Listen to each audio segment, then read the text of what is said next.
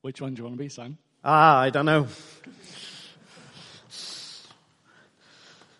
Great. Good. Morning, everybody. How you doing? Sunday after Easter. Low Sunday, it's called. For obvious reasons. Uh, after the peak of Resurrection Sunday. It seems like 24 hours and you're back here again. Great. It's good to be in the Lord's presence though, isn't it?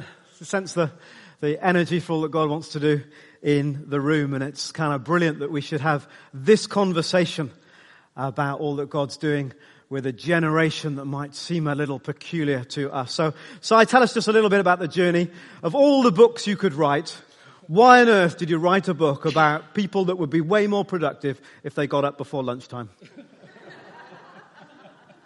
I, I, think seeing them stereotyped as, gosh, I've lost my voice, um, narcissistic, entitled, lazy, slacker snowflakes um, kind of raises something in you. But I was really challenged as I was leaving Samaritan's Purse to think about where the horizon of my leadership was.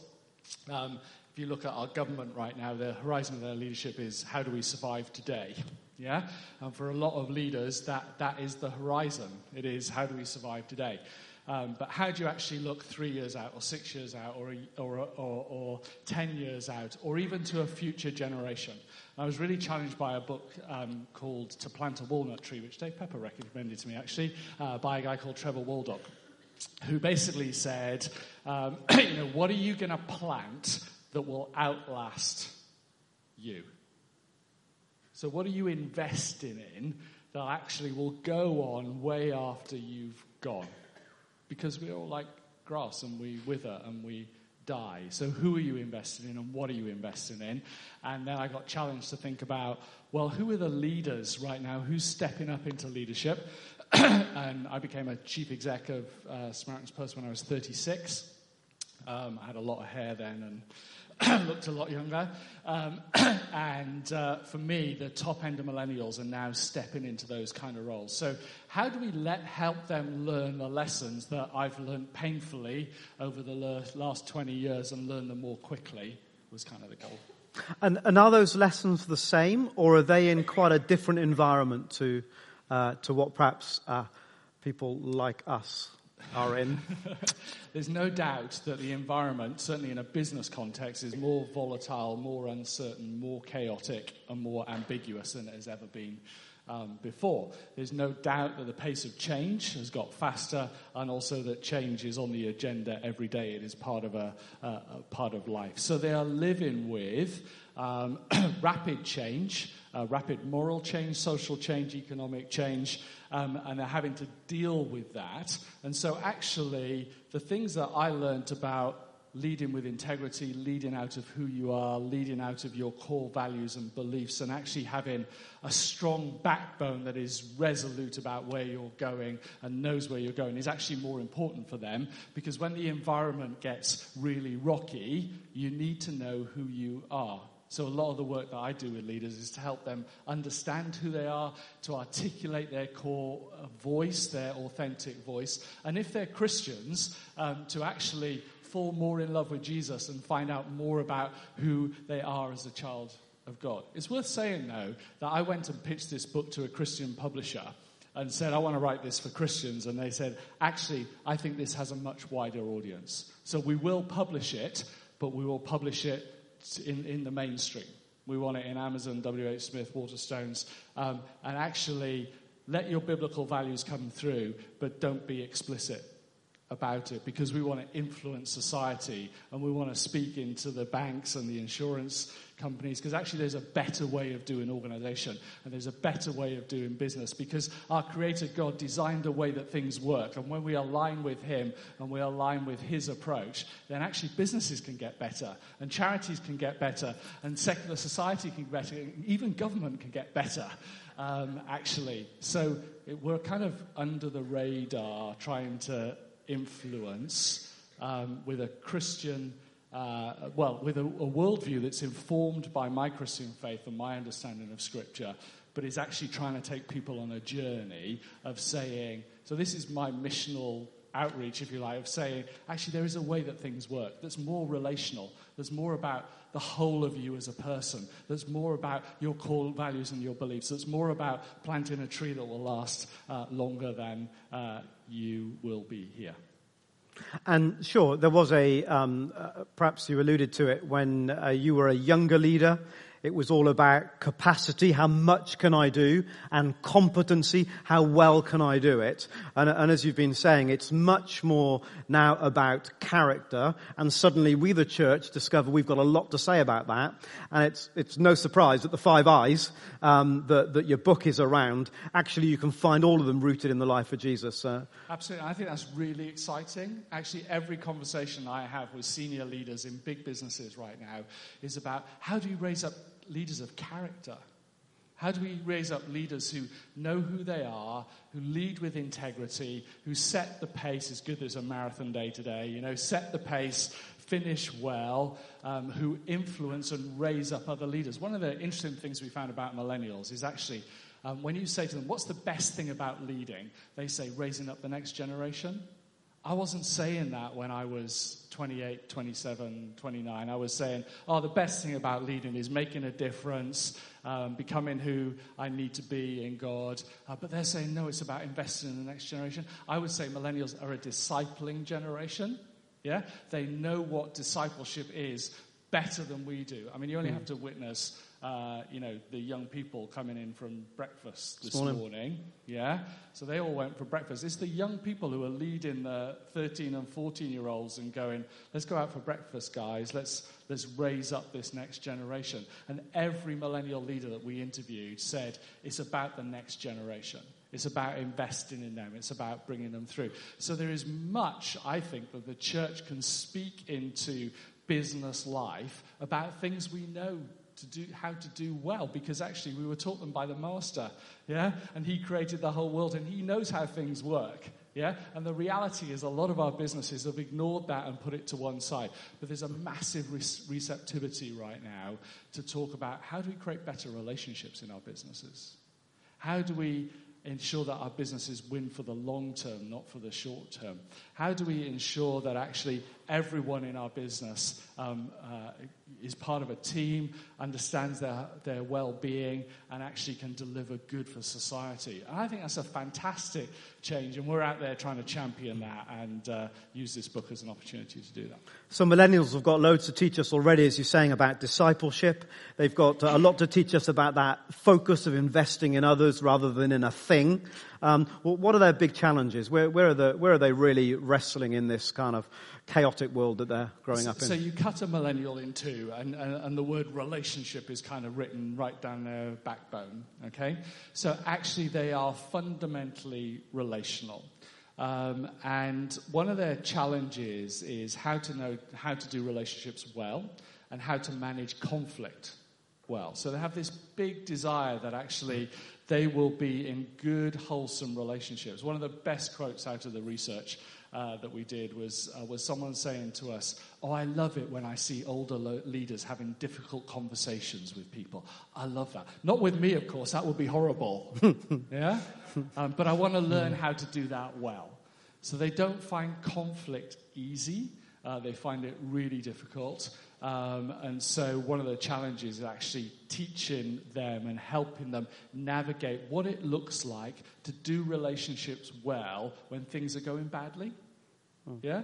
So, you look at what Burlington's doing with huddles and missional communities and getting into deep relationships and saying, We're committed to you, even when this starts going wrong. We're with you, we're with you for the journey, we're working this together gosh, if businesses could pick up that kind of idea of actually creating what I call um, high challenge um, and high support environments, which I know you've talked about before, Simon, you know, high challenge, high support environments, um, that would be fantastic. So we talk about um, tight ropes and safety nets, high challenge, um, but high support as well. So I've tried within the book to kind of bring out biblical values, help people understand millennials. So even if you're not a leader, if you have millennial kids or you're interacting with millennials, the book will help you understand them and where they're coming from.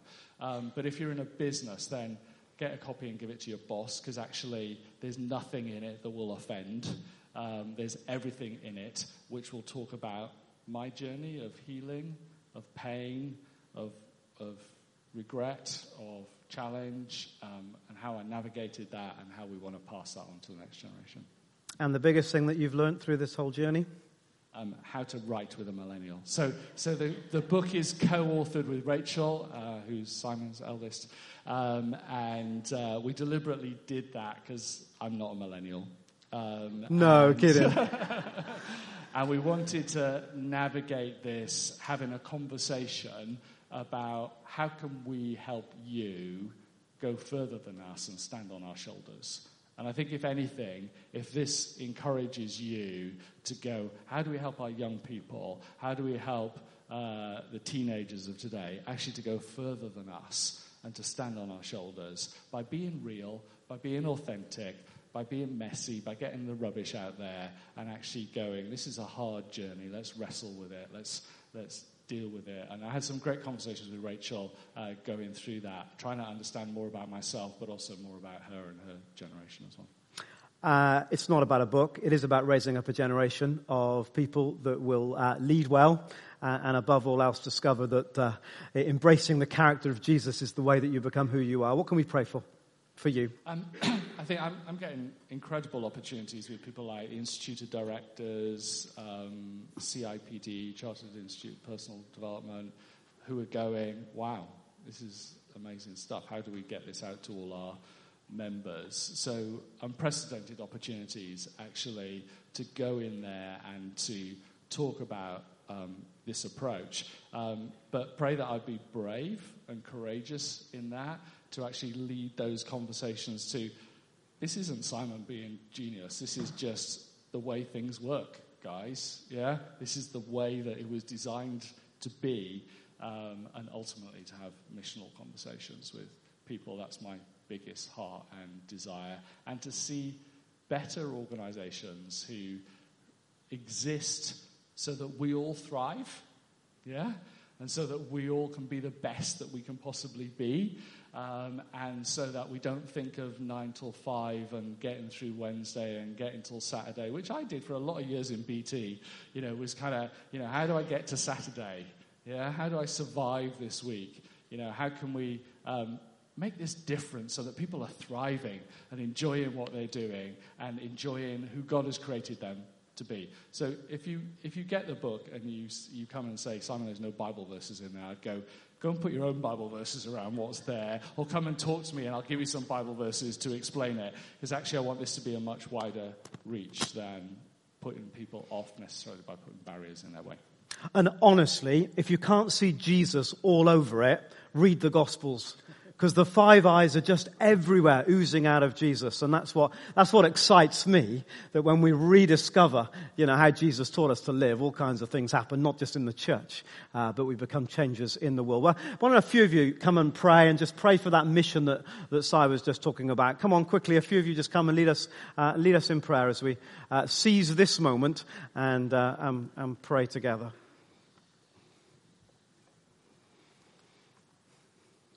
Lord Jesus, help us to pray scary prayers over Simon. Mm. He, he just said about being brave and being bold. Uh, there will be times when people will be questioning him about his motivation, and I mm. ask that he will have an answer ready in his heart, and that your Holy Spirit will strengthen and embolden him. Set him on fire for your kingdom, Lord. Amen. Amen. Thank you, Lord. Jesus. Father God, I thank you for mm. Simon and for Rachel and for their obedience in writing this book. And Father God, I pray that it would reach the people that you mm. want it to, that every page would breathe life into their own lives, and mm. ultimately it would make Jesus. a difference, not just for the generations now, but for the generations to come. Praise Amen. God, Jesus. Father, I thank you that this book has been born out of the journey that Simon's been on with you. Thank you for the integrity that's in it for the way that you have spoken into his life, into Rachel's life. We're asking that this book will be a blessing. Mm. We're asking that it'll have a wide reach.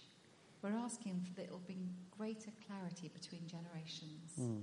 that people will seek to understand each other, and that, Lord, for millennials in particular, that this book will be a liberation and an encouragement to uh, grow in who you created them to be. Amen. Yes, Jesus. Jesus, we uh, honor you as the supreme example of what it is to live well. You came in the flesh and gave us flesh and blood, real examples, real uh, uh, things that we can observe and touch and see and feel through your word and go. If we're, if we're people of, uh, of integrity and have the inner strength of your spirit and, uh, and uh, uh Lord, just walking with you in that way, putting our character before you first, then capacity and competency take their rightful place. As we seek first the kingdom of God, then everything else falls into place. So root all of our identity, we pray, in living as children of God. And as we open the pages of this book, as we think about what Simon's seeking to do, we, we uh, in the name of Jesus, uh, release the power of your Spirit into those conversations, those engagements, those one to ones, those big moments. May people's eyes be opened that once we get our identity straight, and that ultimately comes from you, then so much else falls into place. And so may churches be changed, but workplaces and neighborhoods and canteens and coffee shops, because we're understanding what it is to lead, to influence where you've placed us. So your blessing we crave. And we pray uh, that just inner strength for Si, for that protection on him, for wisdom as he makes decisions about uh, where he spends his time and how he invests his uh, energy. In the wonderful name of uh, Jesus. Amen. Amen.